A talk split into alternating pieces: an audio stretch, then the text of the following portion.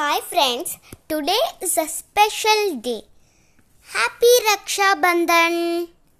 So, today I wrote a special story which is The Spring Fairy. It is a fa- kind of fairy tale. I will say it to you. Once there lived a fairy named Elena. She is the fairy of spring. We know that spring is a nice weather. As spring, she is also very kind and nice to everyone. There was another handsome and warm man fairy. His name is Wami. He is the fairy of summer. He is also kind, but there is another unkind winter fairy. She is Crystal. Days passed by. One fine day, Wami was trapped by Crystal. He tried to escape, but he couldn't.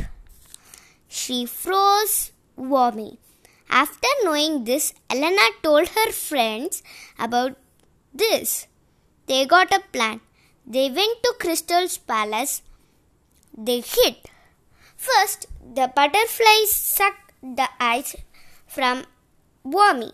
Wami was brought back to conscious. Then the bees started stinging Crystal. Crystal was dead. Wami made the world again to its normal state.